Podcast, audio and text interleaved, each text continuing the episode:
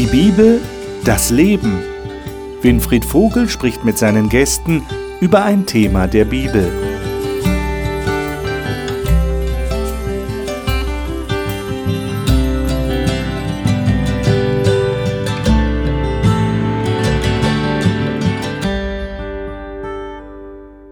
Willkommen zur Talkrunde über die Bibel hier im Studio.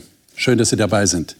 Wenn Sie das erste Mal dabei sind, dann können Sie auch auf die vorigen Sendungen zurückgreifen in unserer Mediathek. In unserer Homepage finden Sie alle bisherigen Sendungen, damit Sie auch gerade was die jetzige Thematik angeht, dann auf dem Laufenden sind.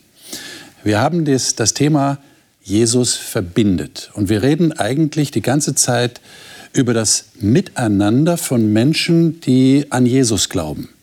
Wir sind aber auch der Überzeugung, dass das Auswirkungen auf die Gesellschaft haben, denn wir alle leben ja nicht für uns, sondern wir leben in einer Nachbarschaft, in einem Dorf, in einer Stadt und haben Menschen um uns herum. Und ich denke, das ist wichtig, auch über diese Frage in diesem Kontext nachzudenken.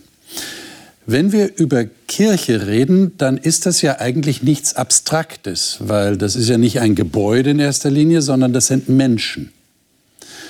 Und doch ist es wichtig, sich einmal aus dem Blickwinkel der biblischen Schreiber Gedanken über Bilder zu machen, die sie verwendet haben, um Kirche, um Gemeinde, um Gemeinschaft unter Christen zu beschreiben. Darüber möchte ich mit meinen Gästen ins Gespräch kommen, herauszufinden, wozu sind uns diese Bilder gegeben worden? Was bedeuten sie in der Tiefe eigentlich? Was haben sie uns heute zu sagen? Können sie uns helfen, christliche Gemeinschaft besser zu verstehen? Und bevor wir die Bibel aufschlagen miteinander, wie wir das hier immer tun, stelle ich Ihnen natürlich die Gäste kurz vor. Kathi Kloß ist nach ihrem Abitur von NRW nach Baden-Württemberg gezogen und studiert in Heidelberg. Sie sagt, dass das Leben mit Gott eine Herausforderung ist und er viel Geduld mit ihr brauche. Heike Gehlke ist verheiratet, hat fünf erwachsene Kinder und leitet eine Erziehungsstelle im Erzgebirge. Sie sagt, beim Lesen der Bibel finde sie immer wieder ganz persönliche Antworten auf ihre Fragen. Lothar Wilhelm entschied sich schon als Kind, Pastor zu werden und war viele Jahre für Gemeinden und in leitenden Aufgaben in seiner Freikirche tätig. Bis heute ist es ihm ein Anliegen, frei und unabhängig zu denken und dies auch bei anderen einzufordern. Roland Nickel lebt in der Nähe von Darmstadt und arbeitet für ADRA, die Adventistische Entwicklungshilfe. Er sagt, unter anderem motiviere ihn die Hoffnung auf ewiges Leben für seine Aufgaben. Willkommen in dieser Runde. Wir schlagen die Bibel auf. Ein erstes Bild oder erste Bilder, die verwendet werden. Und zwar in 1. Petrus Kapitel 2. 1. Petrus Kapitel 2 und dort die Verse 9 und 10. Also ich würde das gerne mal nach einer moderneren Version hören. Heike, du hast die Neues Leben Übersetzung. Sei doch so gut, lies mal diese beiden Verse. Aber ihr seid anders, denn ihr seid ein auserwähltes Volk. Ihr seid eine königliche Priesterschaft, Gottes heiliges Volk, sein persönliches Eigentum, so seid ihr ein lebendiges Beispiel für die Güte Gottes, denn er hat euch aus der Finsternis in sein wunderbares Licht gerufen. Früher wart ihr kein Volk, jetzt seid ihr Gottes Volk. Früher habt ihr Gottes Barmherzigkeit nicht empfangen, jetzt aber habt ihr seine Barmherzigkeit empfangen. Mhm. Bevor wir mal in die Einzelheiten hier gehen, äh, würde ich gerne mal eine grundsätzliche Frage stellen.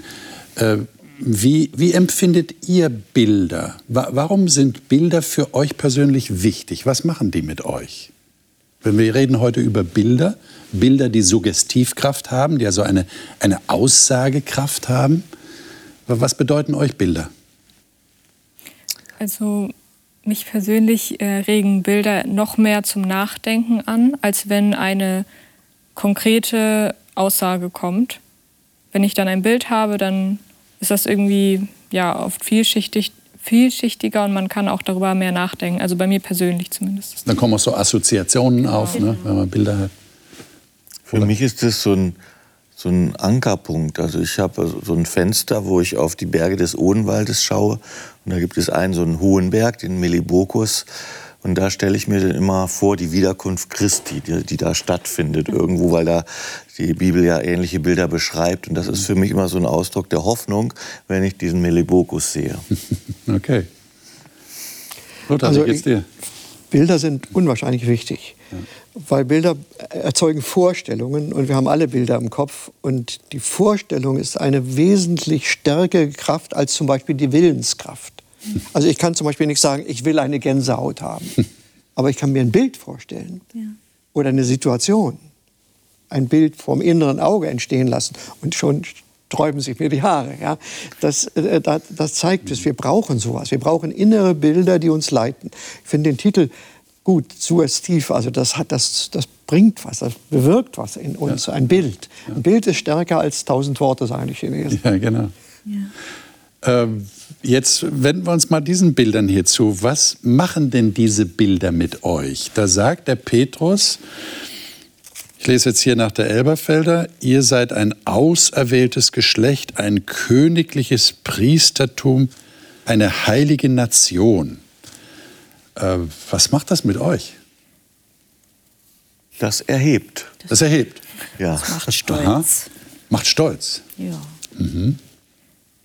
Ich komme nicht mehr als armer Sünder irgendwo angekrochen, sondern ich bin König und Priester oder ein hm. Teil dessen. Okay. Also ehrlich gesagt fühle ich mich auch nicht würdig, so genannt zu werden. Ich weiß auch nicht. Also königlich und priesterlich, also so fühle ich mich nicht. Mhm. Also dann bist du eher überrascht als ja. stolz? Ja. okay. Also ich empfinde auch ein bisschen so von dem, was ich gelernt habe über die Zeit früher. Mhm. Und früher war es einfach so, dass gab es drei Stände und die waren sehr krass voneinander getrennt und teilweise für die anderen unzugänglich. Also Königtum, der Adel, dann die Priesterschaft und das gemeine Volk. Das, das gab es über Generationen, über Tausende von Jahren war das getrennt voneinander. Und hier wird plötzlich den Menschen gesagt, das gehört zusammen und da gehört ihr alle dazu. Mhm. Ja, ihr seid genauso königlich, wie ihr Priester seid, wie ihr Volk seid. Das muss für die Menschen damals was ungeheuer Spannendes gewesen sein.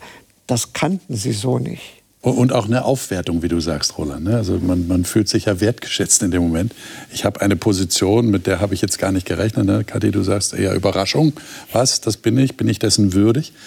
Äh, wäre das gut, mal jetzt auf heute bezogen, äh, wenn wir uns das eher bewusst machen würden? Würdet ihr manchmal euch wünschen, dass das so in der Kirchengemeinde äh, mal deutlich gemacht wird?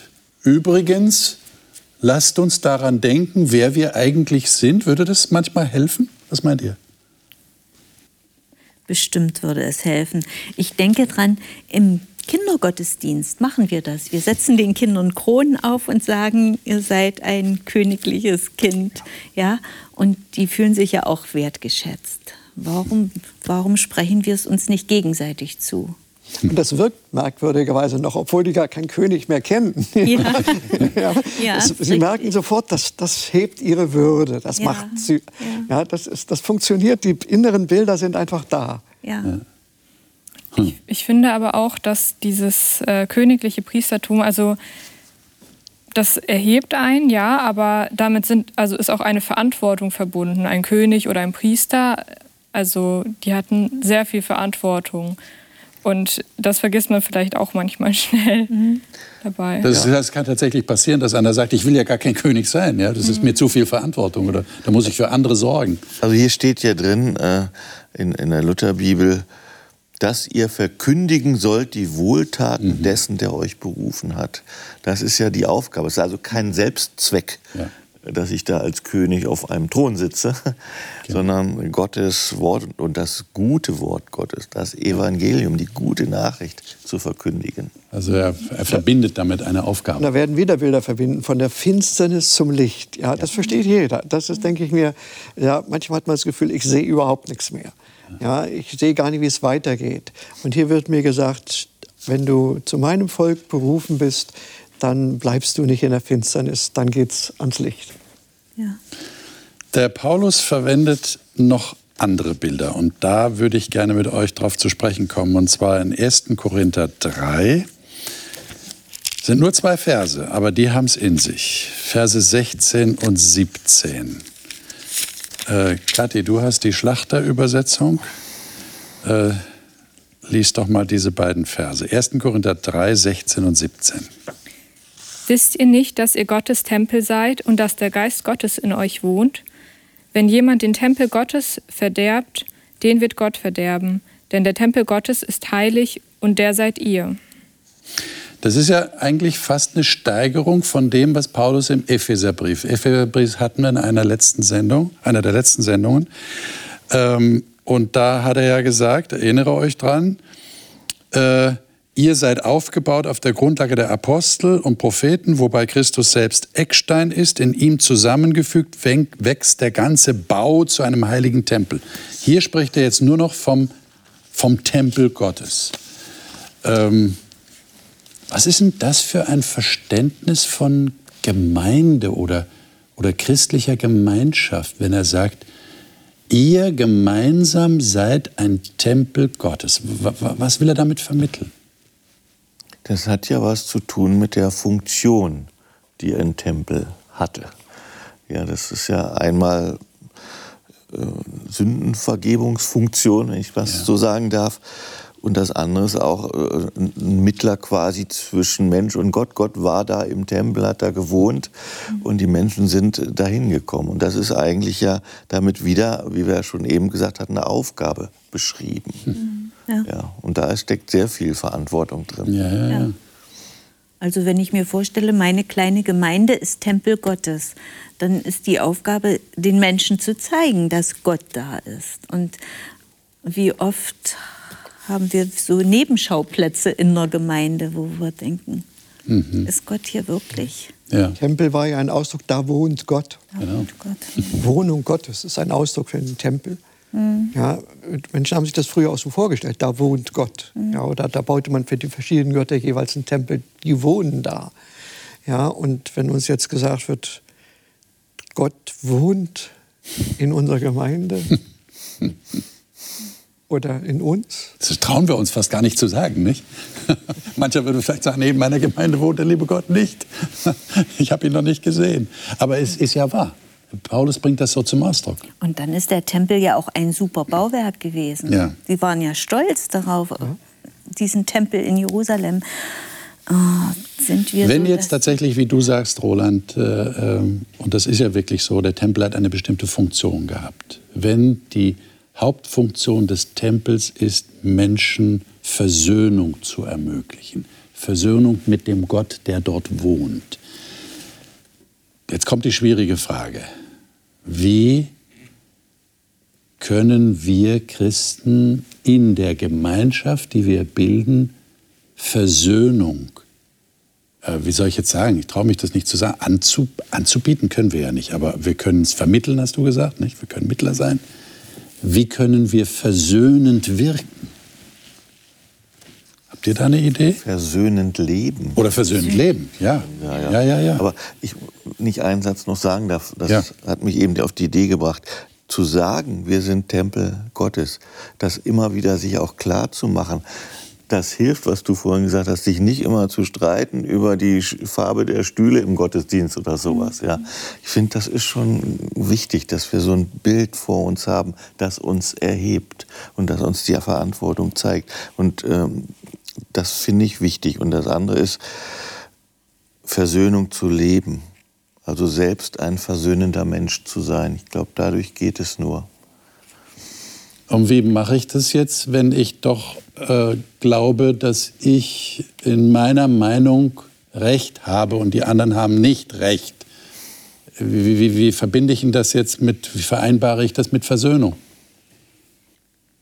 Schwierige Frage, ich weiß. Ja, das ist schwierig. Ich glaube, da muss man mit sich selber und mit Gott ringen. Okay. Das ist ja auch eine Zusage. Ihr seid der Tempel und sein Geist wohnt da drin, dass man Gott fragt, wo bist du denn jetzt mit deinem Geist? Zeig uns doch jetzt mal bitte. Und ich glaube, dieses versöhnende Leben, wir kommen immer wieder auf den Punkt, wenn wir selber wissen, Gott hat uns durch seine Gnade in diesen Tempel gesteckt, gestellt. Wir haben Vergebung unserer Sünden. Mhm. Dann können wir das auch bei dem anderen sehen. Auch er ist so ein Mensch, der durch die Gnade mit in diesem Tempel ist. Genau, das hatten wir letzte Woche schon in der Sendung festgestellt. Das Anders verbindet uns miteinander. Ja, wer so, ja, ich habe recht, das hat das hast ja. du ja so angesprochen. Wer, wer so handelt, der handelt ja doch oft aus Angst. Er hat Angst, das Rechte, das Gute, das Richtige wird verloren. Ja, und das wird ja durch den Text zunächst mal auch noch verschärft. Und dann gesagt wird, wer den Tempel Gottes verdirbt, Eben. das ist eine Warnung, na, den wird ich verderben. Also Gott warnt und das klingt ja beinahe wie eine Drohung. Ja. Was mich an der Stelle am meisten tröstet, sind die Texte vorher. Die haben wir nicht gelesen, können wir auch nicht alle lesen. Aber, Aber da ist so ein Text, der, den, den muss, müssen unsere, unsere Hörer mal lesen. Ja? Da sagt er, Christus ist der Grund und auf diesen Grund sollen wir bauen. Und dann wird aufgezählt, da baut man mit Gold, mit Heu, äh, mit Gold, mit Edel, Silber, Edelsteine, Holz, Stroh. Ich füge manchmal noch dazu Mist. Ja, äh, ich habe manchen Mist gebaut im Leben, wirklich. Und dann wird gesagt, jedes Werk wird Gott offenbaren. Und dann wird hinzugefügt, das wird manchmal wie brennen. Und wer so Mist baut das, oder auch Stroh, das kann schon ganz schön brennen. Und dann kommt ein wunderschöner Satz.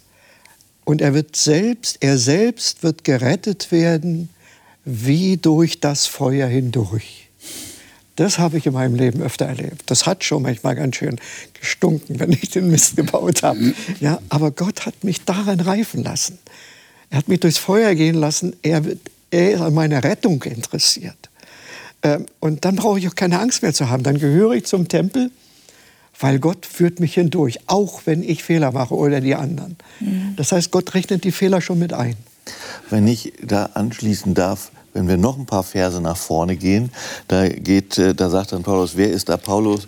Apollos, wer ist Paulus? Da gab es wohl Leute, die waren Anhänger von dem und genau. Anhänger von dem. Ja? Genau. Und er sagt, äh, das ist alles nicht wichtig. Der eine pflanzt, der andere gießt, aber wir sind einer wie der andere. Und äh, das ist ja auch dieser Aspekt der Versöhnung.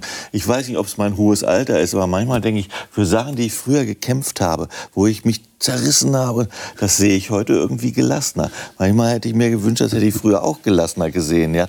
Und dann muss man manchmal sagen, meine Tochter sagt das immer, komm runter. Ne? Also du bist nicht der Mittelpunkt der Welt mit deiner Meinung. Und da muss man, wie du sagtest, man muss da auch in sich gehen mit seinem Gott und zu sagen, ich bin da nicht die Wahrheit, ja, ne? Ja. sondern Christus ist die Wahrheit. Ja, das ist jetzt auch der Tenor, den ich bei euch allen heraushöre. Es geht darum, sich selbst zu reflektieren und, und irgendwie mit Gott ins Reine zu kommen. Ja, Gerade wenn ich so auf einem Standpunkt beharre, dann brauche ich vielleicht auch diese Korrektur. Ja. Und dass ich durchs Feuer hindurch ja. mich gerettet ja. fühlen darf. Ja, und, und dann habe ich eine andere Beziehung zu den anderen. Und dass Gott das will, dass er dazu die Gemeinde gegeben hat. Also dass Gott an mir so interessiert ist, dass er selbst aus dem Mist, den ich baue, was Gutes werden lässt und mich rettet. Das finde ich so großartig. Das biblische Botschaft, das Evangelium. Das bringt mich jetzt zu einer anderen Frage. Wie erlebt ihr das denn? Äh, wenn Gemeinde tatsächlich so eine, eine enge Gemeinschaft ist, wie sie uns da beschrieben wird, äh, wie ist das mit der Korrektur untereinander? Äh, lasst ihr euch oder, oder geht ihr, sagen wir mal so, geht ihr davon aus, dass ihr in der Gemeinde auch konfrontiert werdet, dass ihr korrigiert werdet? Seid ihr da auch, würdet ihr euch selber als korrekturfähig bezeichnen? Oder würdet ihr sagen, ich gehe da zwei Stunden hin und das war's und hoffentlich konfrontiert mich keiner? Wie seht ihr das? Also ich bin ja so ein Bildungsmensch. Ja. Für mich ist Bildung was ganz Wichtiges. Und da ist Korrektur gehört dazu.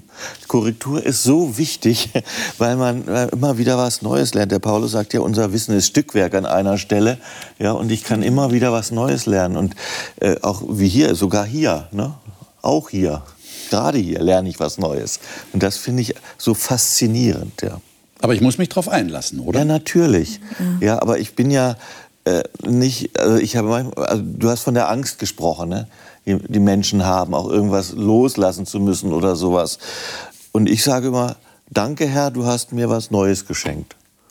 Also ich habe eine andere Beziehung zu denen. Ich habe nicht so viel Angst, irgendeinen tausend Jahre alten Glauben zu verlieren, ja. weil ich habe ja Christus. Und das macht mich so froh. Aber wo erlebt ihr das jetzt? Erlebt ihr das in der Predigt oder im Bibelgespräch in der Gemeinde oder erlebt ihr das in der persönlichen Beziehung, in der persönlichen Begegnung mit anderen Menschen? Wo erlebt ihr das? Oder habt ihr das noch nie erlebt? Also ich denke, es sind zwei Dinge. Einmal, ich brauche die Predigt und auch die Auslegung des Wortes Gottes, auch was wir hier machen, wo wir versuchen zu verstehen, mhm. was da geschrieben mhm. steht, mhm. Äh, damit ich diese Botschaft höre. Gott ist, rettet mich auch noch durch, den, durch das Feuer.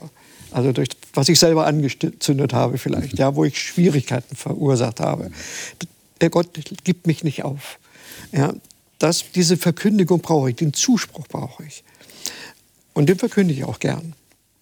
Und das Zweite ist, ich brauche auch die Friktion, die Reibung. Also das muss auch mal, man muss das erleben unter Menschen, dass man da plötzlich etwas anrichtet, obwohl man es gut gemeint hat, ist was Schlechtes daraus geworden. Ja, das erlebe ich nicht, wenn ich nur vor meinem Fernseher sitze. Das, ich brauche die Gemeinschaft und auch gerade dieses, dieses Treffen auf das Menschliche, wo es sehr menschelt. Das brauchen wir. Also, liebe Zuschauer, Ermutigung an Sie direkt. Gehen Sie in die Kirchengemeinde, seien Sie Teil eines Hauskreises, eines Bibelkreises, weil diese Begegnung ist so wichtig. Ja. Und ich denke, es ist auch wichtig, dass man sich tatsächlich darauf einlässt. Manche, manche schalten ja schon zu früh ab. Die sagen, ach ja, das ist, das ist nicht meine, meine Welt oder das ist nicht meine, meine Hausnummer, dann gehe ich weg. Ja, dann, dann ziehen sich zurück. Und das ist eigentlich falsch. Hm.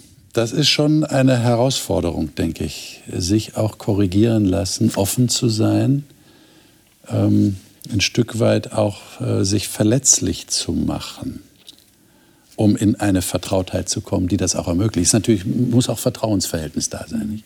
Wenn wir einander helfen wollen, äh, wir können auch nicht mit der Tür ins Haus fallen nicht? und sagen, also lieber Bruder, liebe Schwester, ich muss dir jetzt mal was sagen. Ich, da liegst du völlig falsch oder du machst das falsch. Das geht ja auch nicht. Das ja, geht ja um Sensibilität. Auch. Das ist ja das Biblische. Die Bibel sagt, Vertrauen erlöst, also ja. der Glaube erlöst. Aber Glauben muss man auch wagen. Da ist so ein kleines Wagnis nötig. Man muss schon den Sprung auch wagen. Ja. Äh, 1. Korinther 12. Auf diesen Abschnitt müssen wir natürlich zu sprechen kommen und den sollten wir auch in voller Länge lesen. Die Zeit nehmen wir uns. 1. Korinther 12, ein klassischer Text zu einem Bild, das der Paulus an verschiedenen Stellen verwendet und das sehr eindrücklich ist. Wer von euch möchte das mal lesen? Roland, darf ich dich bitten, das mal zu lesen? Von 12 an, Vers 12, also Kapitel 12, ja. Vers 12 bis 27. Denn wie der Leib einer ist und doch viele Glieder hat, alle Glieder des Leibes aber, obwohl sie viele sind, doch ein Leib sind, so auch Christus. Denn wir sind durch einen Geist alle zu einem Leib getauft. Wir seien Juden oder Griechen, Sklaven oder Freie und sind alle mit dem einen Geist getränkt. Denn auch der Leib ist nicht ein Glied, sondern viele. Wenn aber der Fuß spräche, ich bin keine Hand, darum bin ich nicht Glied des Leibes, sollte er deshalb nicht Glied des Leibes sein? Oder wenn das Ohr spräche, ich bin kein Auge, darum bin ich nicht Glied des Leibes, sollte es deshalb nicht Glied des Leibes sein? Wenn der ganze Leib Auge wäre, wo bliebe das Gehör? Wenn er ganz Gehör wäre, wo bliebe der Geruch? Nun aber hat Gott die Glieder eingesetzt, ein jedes von ihnen im Leib, so wie er gewollt hat. Wenn aber alle Glieder ein Glied wären, wo bliebe der Leib? Nun aber sind es viele Glieder, aber der Leib ist einer. Das Auge kann nicht sagen zu der Hand, ich brauche dich nicht. Oder auch das Haupt zu den Füßen, ich brauche euch nicht. Vielmehr sind die Glieder des Leibes, die uns die Schwächsten zu sein scheinen, die nötigsten. Und die uns am wenigsten ehrbar zu sein scheinen, die umkleiden wir mit besonderer Ehre. Und bei den Unanständigen achten wir besonders auf Anstand, denn die Anständigen brauchen es nicht. Aber Gott hat den Leib zusammengefügt und dem geringeren Glied die höhere Ehre gegeben, damit im Leib keine Spaltung sei, sondern die Glieder in gleicher Weise füreinander sorgen. Und wenn ein Glied leidet, so leiden alle Glieder. Und wenn ein Glied geehrt wird, so freuen sich alle Glieder mit. Ihr aber seid der Leib Christi, jeder von euch ein Glied. Hm.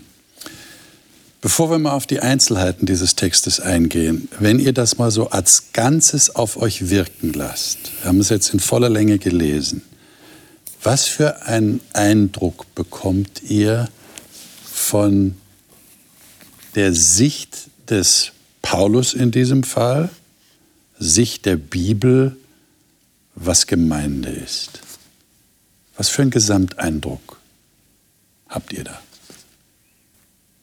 Gemeinde ist Vielfalt. Okay, Gemeinde ist Vielfalt. Und ein Zusammenspiel irgendwie. Und ein Zusammenspiel. Mhm. Mhm. Ja, unbedingt. Ne? Ein Blutkreislauf. Hm. Oh, ich sage einfach nur, wie schön. Ha. Wie schön. Also das, es, es wirkt fast ideal, ja. aber ähm, es ist nicht immer so ideal, denn es kann ja tatsächlich, wir merken ja auch die Spannung, die er hier auch mit erzeugt. Ne? Wenn er sagt, mhm. äh, einer sagt, der Fuß sagt, ich bin nicht die Hand, deshalb gehöre ich nicht dazu.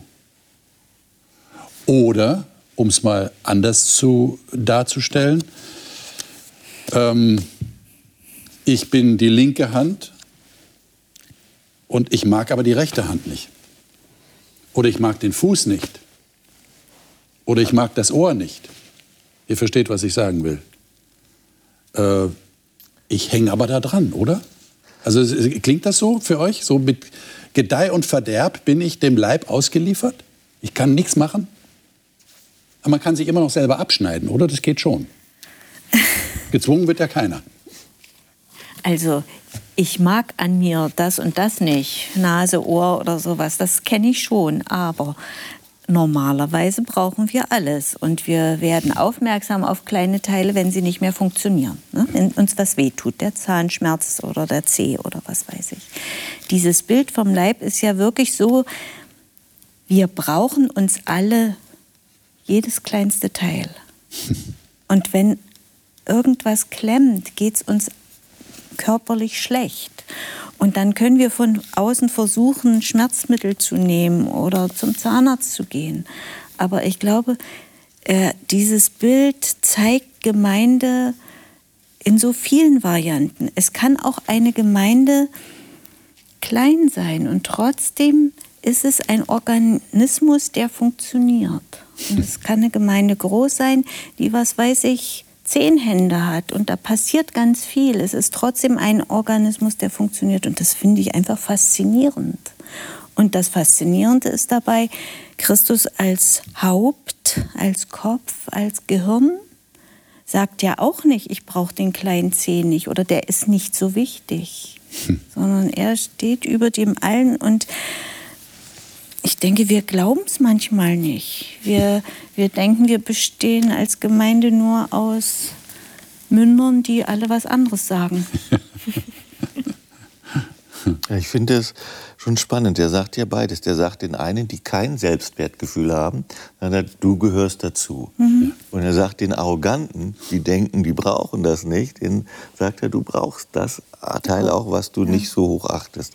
Also das finde ich schon gut, dass er da von beiden Seiten kommt. Ja. Also wir haben hier einen, ein, das Bild eines Organismus vor uns, das zeichnet Paulus hier, wo alles ineinander passt und alles voneinander abhängig scheint. Alles dient dem anderen. Das ist eigentlich ein tolles Bild. Das entspricht auch der Schöpfung Gottes. Ja. Das ist ja nicht nur im Menschen so, die ganze, der ganze ökologische Haushalt. Genau. Ja, Gott hat alles aufeinander ja. hin zu, zueinander hin geschaffen. Ja, das wird, macht schon der Schöpfungsbericht deutlich. Ja, wir reden ja. von Ökosystemen. Ja, ja, und genau. das wissen wir eigentlich alle.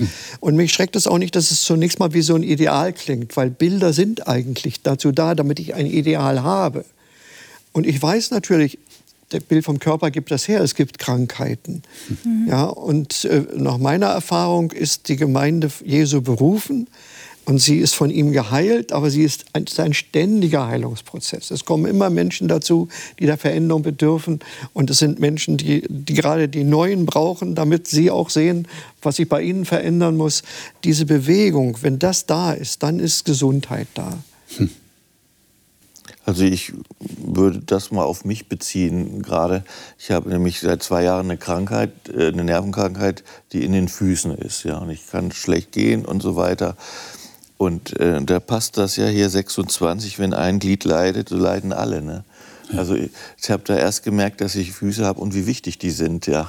Und wenn, die, wenn da Schmerzen drin sind, dann sind die nicht nur da unten, sondern dann spüre ich die ja überall. Und Der ganze Körper betroffen. Ja, mir geht es ja. nicht gut und so ja. weiter. Also das ist schon ein, ein starkes Bild und das auch immer im, im, im Kopf zu haben und auch in der Gemeinde immer zu haben und sagen, der, mhm. der da scheinbar immer nur auf dem einen Platz sitzt und nichts sagt, ne, der ist eigentlich nicht wichtig und er ist auch wichtig. Und das finde ich so, so stark an dem Bild. Das wollte ich nämlich gerade fragen. Wer sind denn die Schwächsten? Das erwähnt er hier. Hat euch das auch erstaunt? Er sagt hier, äh, ja, du hast sogar von Luther übersetzt die Schwächsten, ne? Vers 22. Äh, Elberfelder sagt, ja, die, die schwächer zu sein scheinen. Die, die, die, uns die Schwächsten zu sein. Ja, die uns die Schwächsten zu sein scheinen, ja. genau. Und die weniger Ehrbaren hm. am Leib zu sein scheinen. Scheinen, ja. Genau. Äh, also vermittelt sich da auch euch der Gedanke, die sind nicht wirklich schwächer, die sind nicht wirklich weniger ehrbar. Sie scheinen so zu sein. Äh, wer sind denn diese Leute? Könnt ihr das mal so allgemein beschreiben, ohne Namen zu nennen?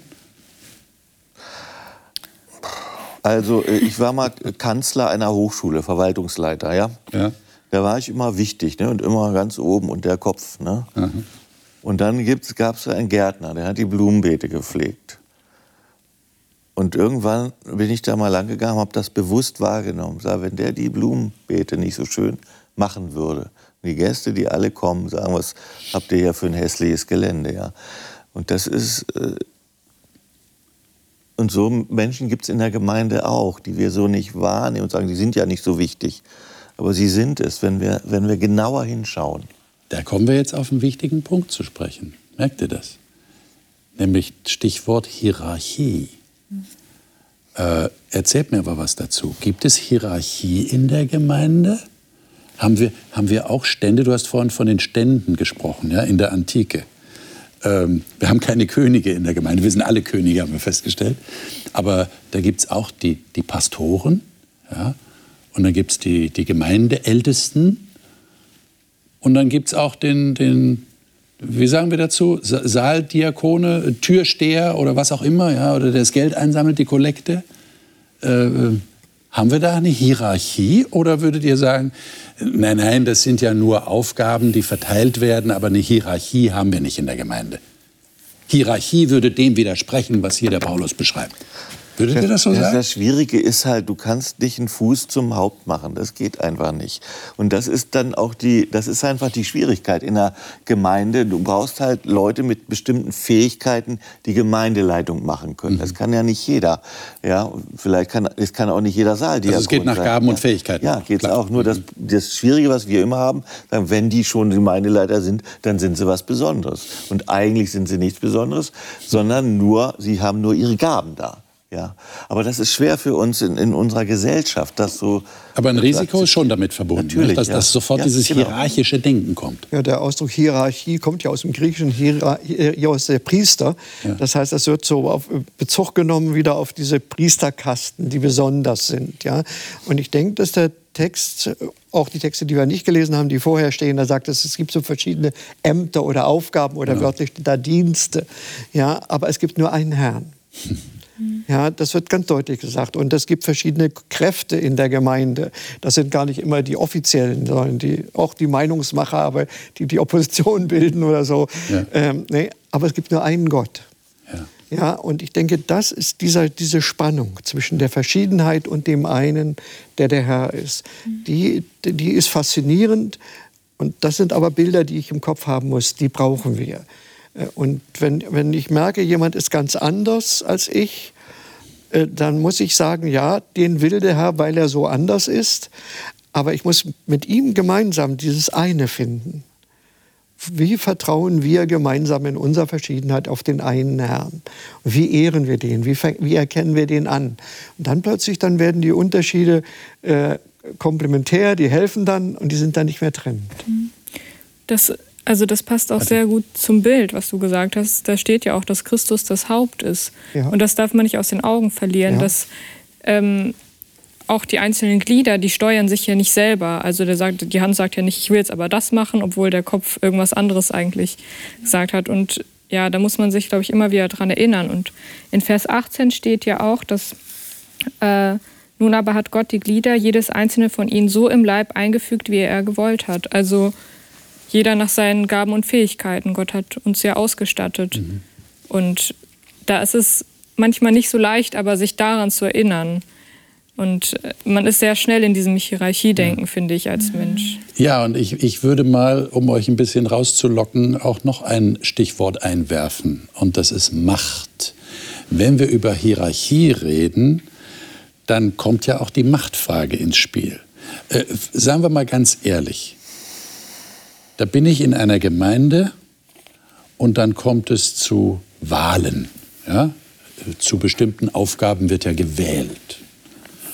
Und dann werde ich gewählt in eine bestimmte Aufgabe. Das werde ich ja wahrscheinlich, also wenn wir jetzt mal ganz ehrlich miteinander sind, auch als eine gewisse Aufwertung verstehen, oder? Also ich bin jetzt, ich soll jetzt Gemeinde leiten, ich soll jetzt äh, eine Aufgabe übernehmen. Ja, du hast ja auch, ihr habt verschiedene leitende Aufgaben gehabt in, in eurer Kirche. Äh, wie wie kann es gelingen, jetzt dieses Bild im Auge zu behalten und nicht, ich sag mal, in diese Machtfalle zu geraten? Versteht ihr, was ich meine? Also ich habe jetzt, ich bin jetzt in einer gehobenen Stellung, ich bin was Besonderes, die anderen anerkennen mich offensichtlich. Ähm, und, und, Jesus hat ja mal an einer Stelle gesagt, ihr seid aller Diener. Ja, also seinen Jüngern hat er es empfohlen, ihr seid Diener für alle. Das sagt sich ja so leicht, aber wie macht man das praktisch?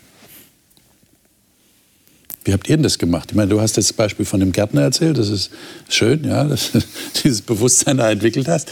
Aber trotzdem, ihr wisst, was ich, was ich ansprechen will, ja? Diese Machtfrage ist ja nicht ohne. Das ist immer wieder eine Frage, auch was wir schon hatten, der Selbstreflexion. Ich ja. muss immer wieder gucken, Gott hat mich dahingesetzt. Ja, wir kennen das ja auch aus dem Alten Testament. Gott hat seine Leute geschmückt und irgendwann haben sie gesagt, wir sehen so schön aus, wir brauchen keinen Gott mehr. Ja, das, das ist immer die Verantwortung und die Aufgabe, die ich habe als Führungskraft, da mich immer wieder zu erden und zu sagen, Gott, hat mich hier für diese Aufgabe gesetzt. Und äh, eine Klammer noch, äh, ich sehe Macht nicht so negativ. Die kann natürlich mega negativ sein. Ja, ja natürlich, es kommt darauf so, an, was ich damit mache. Ja, eben. Und es gibt äh, in einer Lehre, wo man sagt, wie trifft man Entscheidungen, ja. da gibt es einen Konsensfaktor, es gibt den, den, den Sachfaktor und es gibt den Machtfaktor. Und alle sind wichtig, um eine Entscheidung treffen ja, zu können. Natürlich. Und deswegen äh, finde ich diese Erdung gerade für Führungskräfte auch immer wichtig ja. zu sagen, ich bin von Gott hier eingesetzt ja. und nicht ich selber bin ja. etwas. Ja, mit äh, mehr Macht kommt auch viel mehr Verantwortung noch. Also wenn ich mir vorstelle, im Körper gibt es das Herz, das hat eine riesige Aufgabe und dann gibt es den kleinen Finger. Wenn der kleine Finger, weiß ich nicht, kaputt geht oder so, dann ist das nicht gut. Aber wenn das Herz versagt, dann ist, also dann ist was los. Und äh, so, also Deswegen ist es für Leiter oder so noch wichtiger, sehr stark mit Gott verbunden zu sein und auch immer wieder demütig zu sein und sich halt immer wieder zu besinnen, wie du gesagt hast, dass man nicht, weil dann kann man sehr viel kaputt machen. Ja. Also, dann, dann, dann stimmt das jetzt doch nicht, dass alle gleich sind. Weil ich kann ja mit einem amputierten äh, Finger leben, aber. Ja, nicht, das Beispiel hinkt. Aber vielleicht darf man das auch nicht zu weit dehnen, ja. ja. Genau. Und ich glaube, in unseren Kirchgemeinden ist nicht die Machtfrage das Problem, okay. sondern es ist die Frage des Problem, das, die, es ist das Problem, dass kein äh, keine Leute da sind, die sagen, okay, das mache ich. Ich habe die Gabe, du sagst mir das und dann werde ich das jetzt machen. Mm, Sondern dass man eher denkt, wir sind die unwichtigen Glieder, wir kommen zum Gottesdienst, aber bitte frag mich nicht. Also die Passivität ist eher das Problem, ja, die, die Bequemlichkeit. Die Passivität, die Bequemlichkeit. Mm. Und dass man kaum Menschen findet, die wirklich sagen, wir sind dieser Organismus und ich bin ein ganz wichtiges Teil daran. Ja. Dieses, dieses Selbstbewusstsein finde ich oft in den Gemeinden gar nicht. Vielleicht wäre das eine gute Anregung, äh, vor einer nächsten Wahl mal 1. Korinther 12 zu lesen und zu sagen, sind wir uns alle dessen bewusst, dass wir Auge, Ohr, Fuß, Hand, was auch immer sind. Wäre vielleicht nicht schlecht, oder? Du hast ja gefragt, wie wir es persönlich erlebt haben. Ja. Ich bin ja, ja öfter mal gewählt worden. Äh, und bei mir aus Rück, im Rückblick ist mir das kostbar. ähm, das äh, habe ich irgendwie doch das Gefühl vermittelt bekommen, du wurdest gebraucht, gebraucht. und wurdest auch geschätzt. Das, gerade im, im Alter habe ich das gemerkt. Aber in dem Moment war das bei mir nicht so. Da war das immer eine Belastung. Mhm. Ja, das habe ich auch nicht so immer gerne angenommen, außer damals bei der Jugend. Ja, das habe ich immer gerne gemacht. Aber sonst äh, war das für mich eine Belastung. Das wollte ich eigentlich nicht. Ähm, während des, dieser Tätigkeit habe ich aber durchaus gespürt, dass es durchaus sinnvoll ist, dass es Strukturen gibt, wo auch Amt oder Amtsverantwortung anerkannt wird. Mhm ich habe dann manchmal per Amt auch durchaus, gerade bei den Menschen, die so erzogen waren und die da mit was anfangen konnten, was erreicht. Ja, da kommt jemand und sagt, Bruder, wie ist das? Und dann habe ich gesagt, du fragst mich jetzt, bist du auch bereit, auf mich zu hören? ja, du siehst, du fragst mich, weil ich der Präsident bin bist du auch bereit, auf den Präsidenten zu hören? Habe ich dann zurückgefragt, ja, weil ich dachte, er wollte eigentlich nur kritisieren. Ja? Er wollte mich nur überprüfen. Ja? Und da habe ich das Amt auch benutzt. Mhm. Ich denke, das gibt sowas. Ja? Die, die Bibel äh, gibt dem Amt Würde. Der sagt sogar, der Älteste hat, zwei, zweifache, hat zweifachen Wert. Das heißt, wir brauchen auch ein Stück Führung. Ja? Für die, die gewählt werden, ist das aber in der Regel zunächst nur eine Belastung. Mhm. Ja? Und was mir dann geholfen hat, ist natürlich Jesus, der sagt, es ist alles nur Dienst. Genau. Und das gilt nicht nur für die Religion oder für die christliche Gemeinde, das gilt auch in der Politik. Die besten Politiker sind immer die, die, die das wirklich nur als Dienst auffassen. Genau. Das merkt man ihnen auch an. Ja. Liebe Zuschauer, äh, über diesen Jesus haben wir jetzt eigentlich nicht so viel geredet, aber es ist gut, dass wir jetzt zum Schluss noch drauf gekommen sind. Eigentlich liegt es ja alles an ihm. Er ist das Haupt. Das werden wir aber in einer späteren Sendung noch vertiefen, äh, wenn es um diesen Organismus mit Kopf geht. Warten Sie auf diese Sendung, die wir haben werden, wo wir das diskutieren. Äh, wie verhält sich das mit dieser Beziehung zwischen dem Haupt und den Gliedern? Und, und heute wollen wir dieses Bewusstsein mitnehmen. Wir gehören tatsächlich, wenn wir zu Jesus gehören, auch zu einem großen Organismus, und wir sind wertgeschätzt, weil wir Könige sind, weil wir, weil wir zu Priestern geworden sind. Wir sollen Versöhnung verkünden, so wie im Tempel Versöhnung geschah.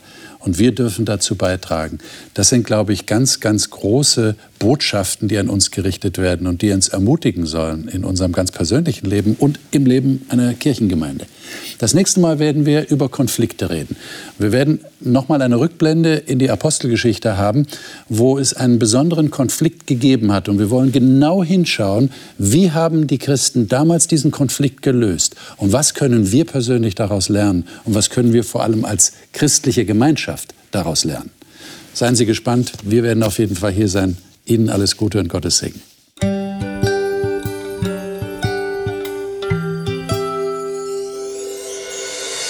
Sie hörten auf Hope Radio die Bibel, das Leben mit Winfried Vogel und seiner Gesprächsrunde.